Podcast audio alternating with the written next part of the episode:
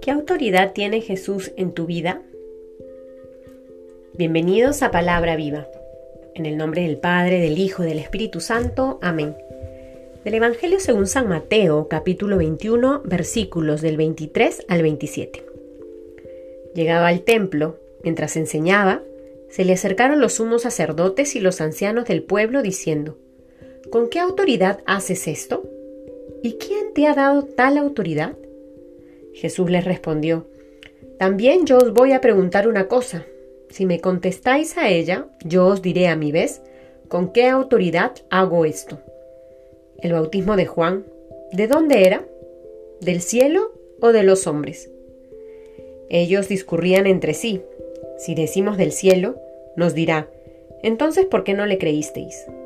Y si decimos de los hombres, tenemos miedo a la gente, pues todos tienen a Juan por profeta. Respondieron pues a Jesús, no sabemos. Y él les replicó a sí mismo, tampoco yo os digo con qué autoridad hago esto. Palabra del Señor.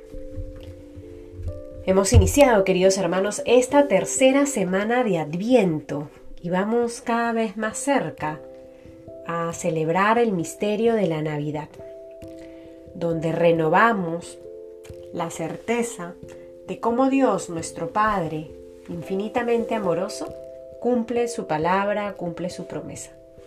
La liturgia el día de hoy nos invita a poner nuestra mirada en la autoridad de Jesús, que generó controversia en su tiempo y que de alguna u otra manera hasta nuestros días sigue generando controversia. ¿Cuántas veces los cristianos son perseguidos por su estilo de vida, por los valores que defiende, por el Evangelio que proclaman? Los tiempos actuales, de alguna u otra manera, nos evidencian también lo difícil que es aceptar la autoridad que tiene Jesús sobre la vida de las personas. Y creo que en un primer momento durante nuestra oración podemos, en este espíritu de querer ser más como Él, sincerarnos y ponerle nombre a aquellas ocasiones en las que nos rebelamos también con aquello que Jesús nos pide, con aquello que Jesús nos exige, en la medida que vamos avanzando en este camino de la vida cristiana. ¿Cuántas veces nos rebelamos frente a su palabra? ¿Cuántas veces queremos quitarle el peso a aquello que Él nos anuncia? ¿Cuántas veces queremos minimizar quién es Él para nuestra vida? El día de hoy, queridos hermanos, en esta oración tenemos la oportunidad de examinar nuestra conciencia